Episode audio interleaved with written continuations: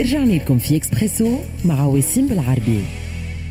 الآن معنا في المباشر بليزير داكوير سي شمس نوسي عضو لايكا. سي شمس صباح النور، مرحبا بك على موجة إكسبريس اف ام، شكرا لتفاعلك معنا اليوم صباح. مرحبا بك مستمعيك مستمعاتك الكرام. يعيشك، شكرا لك سي هشام. سي هشام، تقرير تخدموا عليه ممكن حتى هذا اليوم تصدروه على تونس، الوضع معناتها بعد 25 جويلية. علاش التقرير هذايا؟ شنو ننتظروا منه؟ كان نحط الامور في اطار ساعه في البدايه. بالفعل هو تقرير حول التعدديه، كيف ما تعرف بعد 25 يعني صار جدل كبير حول أداء وسائل الإعلام. الهيئة قررت أنها تقوم بالرصد يعني أداء وسائل الإعلام بعد 25 جويلية، يعني أخذت المدة الزمنية بالضبط من 25 جويلية أخذت نحو أسبوع، أخذت فيها زادة كيف عينات، وتبين من خلال التقرير أنه هناك يعني بالفعل خلالات كبيرة فيما يتعلق بالالتزام بمبادئ التعدد والتنوع في وسائل الإعلام. متأتية من شنو معناتها؟ منين جاي المشاكل؟ شنو قراءتكم؟ لأنه احنا أنا نعرف نوعا ما الإجابة، ولكن أنا ما عنديش الحقيقة وحدي، لأنه الحقيقة لازم تسمع من زملائي كل. تصور هذا العمل اللي قمتوا به ما ينشوز سيغ سيكو سي فغي، معناتها الأمور صعبت في الفترة الأخرى من ناحية تنوع، تلقى تنوع في الأصوات، وبرشا ناس ما تحبش تتكلم. هذه ديجا حسوها حتى المستمعين يتفاعلوا معنا. بالفعل يعني لاحظنا أنه تم التناول في اتجاه واحد. مثلا الحدث 25 جويلية لاحظنا كيف الضيوف فهمتني بريس يحكيوا في نفس الاتجاه مع بعض الاستثناءات بالتأكيد، ولكن هي متأتية من العديد من المسائل. وعلاش الملاحظة زادة الأساسية ماذا بين وردها في الجانب هذايا يتعلق بالإعلام العموم. يعني يفترض، وهذا في التجارب الدولية، في تجارب الدول الديمقراطية، أنه دائما الإعلام العمومي هو الأكثر دقة والتزام في تناول مثل هذه الأحداث. ولكن لاحظنا أنه الإعلام العمومي من ناحية التزامه بالتعدد والتنوع أنه جاء في مراتب متخلفة بالنسبة مثلا للإعلام الخاص، وهذه يعني مصادفة لازم الواحد يركز عليها.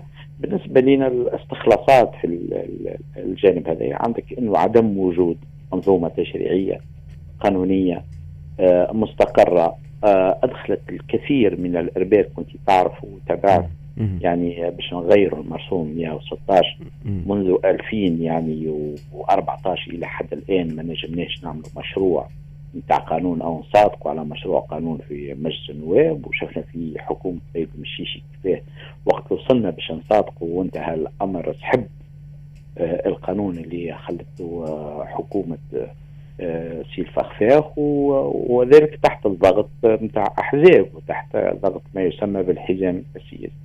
هذا من جانب. من جانب آخر ثم العامل الذاتي في مؤسسات هذه. واضح إنه منظومة التعديل الذاتي اللي تنص عليها حتى كراسات الشروط متاع الإعلام الخاص غير مفعلة أو غير ناجعة، وبالتالي في أغلب الحالات يعني الخط التحريري في داخل المؤسسات المعلن على الأقل غير ملتزم به، وأنه أصحاب المؤسسات يتحكمون بشكل مباشر في كيفية تناول يعني مثل هذا الحدث المفصلي اللي هو 25 جويلية اللي تغيرت فيه موازين القوى. نحن كنا في الهيئة خرجنا العديد من البيانات أدنا فيها في الوضع السابق مثل التدخل في وسائل الإعلام في الإعلام العمومي، ولكن البدائل هي أن تكون إعلام متزن، إعلام مستقل له إرادة خاصة به. ولكن مع الأسف لاحظنا بعد 25 جويلية تغيرت فقط العناوين، ولكن الفلسفة الأساسية بقت قائمة في تناول الأحداث السياسية المفصلية. يعني اليوم بالتقرير هذايا في زمن وجيز 25 جويليا توا معناها أقل شوية من شهرين، كيفاش توصفوا الوضع؟ معناتها تعتبروه خطير، دقيق، متقلقين؟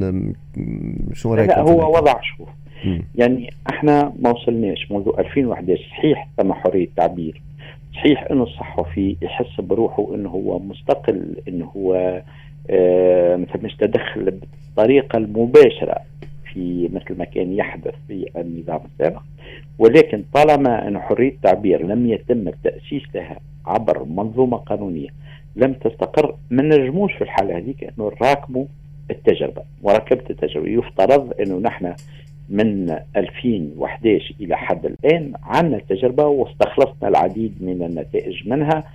نذكر لك وقت كنا نسمحوا للتوجهات الإرهابية بالظهور في التلفزة، اللي خرج لك فن متاعه في وسط التلفزة غيره، هذاك الكل خلينا نخرجوا مثلا خرجوا نصوص قانونية منظمة، ناخذوا نعدلوا في كراسات الشروط غيره. ولكن مراكمة هذه التجربة وأنها تتحول إلى معطى ثابت في الوعي المؤسسات والصحفيين وفي التعامل على أساس هذاك ما نجمناش. ليش؟ السبب الأساسي إنه تفصي الفاعلين السياسيين من مسؤولية تطبيق الدستور، إنه هيئة تعديلية بديلة للهيئة هذه مستقرة، قوانينها واضحة، وثم علوية القانون. وقت اللي وصلنا إحنا إنه ناس خارج القانون ويقطعوا نصوص نتاع الهيئة على شاشة التلفزة كما صار في قناة الزيتونة، ونعرفوا إنه قناة الزيتونة تابعة النهضة، نعرفوا إنه نسمة تابعة قلب تونس، نعرفوا إنه القرآن الكريم تابع حزب الرحمة. يعني هذه العوامل كلها ما خلتش تجربتنا، بالرغم إنه ثم احتفاء بها على مستوى دولي وبالمقارنة مع دول أخرى، ولكن ما خلتهاش تتراكم، ما خلتهاش ترجع إلى شيء ثابت مؤسسي أنه عنده نصوص قانونية وأنه نحتجه قدام المحاكم به. خلاونا في فراغ، وهذه هي النتائج. أنه في أول فرصة، في أول مفصل فهمتي، تلقى وسائل الإعلام ترجع إلى المربع الأول، تلقى نوع من التهليل والتكبير، و المشكلة أنه يمتد مثلا عدم احترام للرأي الآخر، لوجهة النظر الأخرى، للمقاربات السياسية الأخرى، يمتد إلى الشبكات الاجتماعية. وشاهدنا يعني سلب وشتم وغيره لكل من له وجهة نظر مغايرة عن السائد.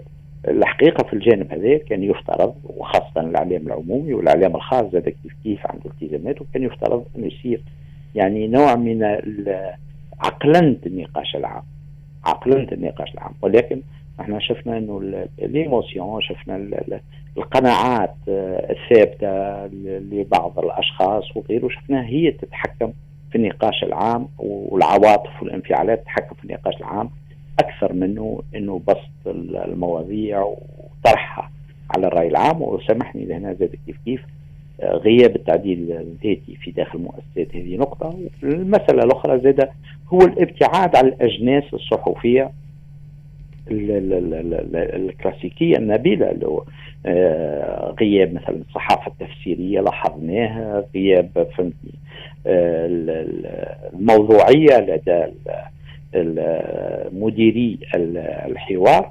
وقضية أخرى أساسية أنا أعتقد لازم نهتم بها كثيرا وكثيرا، اللي هي مسألة المعلقين السياسيين أو ما يسمى بالكرونيكار، اللي هما أصبحوا يحملوا وجهات نظر، هم صوت لأحزاب ولتوجهات على أرض الواقع فهمتني في وسائل الإعلام، بينما مش هذا الدور متاعهم، وما مفترض منتمين إلى الرأي العام، منحازين إلى الرأي العام، ويقوموا بدورهم التفسيري والتحليلي في هذا الاتجاه.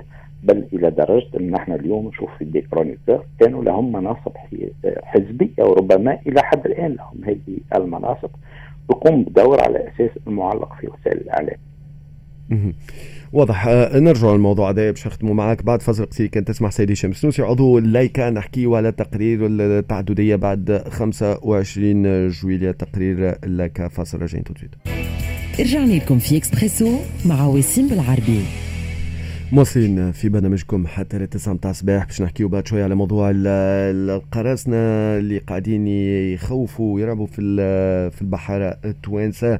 يكون معنا تيمونياج اكسكلوزيف بعد في هذا السياق، وايضا بعد شويه باش نحكيو على التعيينات ان توكا يمزلوا كي صاروا نتاع CNF Conseil National de Fiscalité المجلس الوطني الجباية. بعد شوية يكون معنا أحد أعضاء والسيد معز كعنيش، نحكي معاه على دور المجلس هذايا وشنو المهام اللي باش يخدم عليها في الفترة القادمة. يكون معنا في أول ظهور على مليون تونكتيل بعد شوية في برنامجكم. نختموا معك سي هشام سنوسي عضو لايكا على تقرير كما قلت تعددية بعد 25 جويلية. شدولك تحية سي هشام، مرحبا.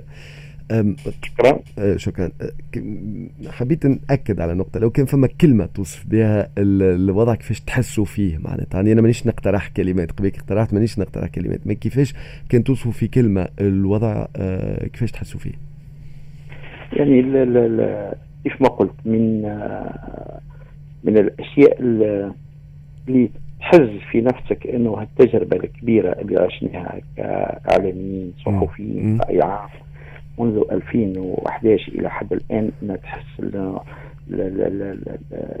مخرجاتها فهمتي ضعيفة، وهذا بسبب خاصة أقول أنه غياب الرؤية لدى السياسي حول الإعلام، حول وظيفة الإعلام، ماذا يريد الإعلام، غياب الإرادة السياسية. وشفنا التلقى الكبير في صياغة نص قانوني بديل وفق ما نص عليه الدستور متاع 2014. فالمفترض اليوم تكون الأولويات بالنسبة لنا، بالنسبة للإعلام السمعي البصري، هو تقديم مشروع قانون ولو في إطار مرسوم رئاسي الاعتماد كبديل للمرسوم 116، وهو التأسيس لهيئة تعديلية جديدة في تونس يكون وفق هذا المرسوم اللي يستجيب للمعايير الدولية في استقلالية الهيئات وفي حرية التعبير والرأي. واضح. السيد هشام سنوسي، اليوم التقرير هذا باش يصدر اليوم حاضر ولا مازالتوا كملتوش؟ لا إن شاء الله ربما اليوم يصدر هذا التقرير مع يعني تصدير من قبل الهيئة لهذا التقرير اللي فيها يعني في المواضيع اللي حكينا فيها ثم نقطة أخرى ربما ما شرناش فيها بعد ذلك، اللي هي ملاحظة أساسية أنه هو غياب المرأة في الحوارات السياسية.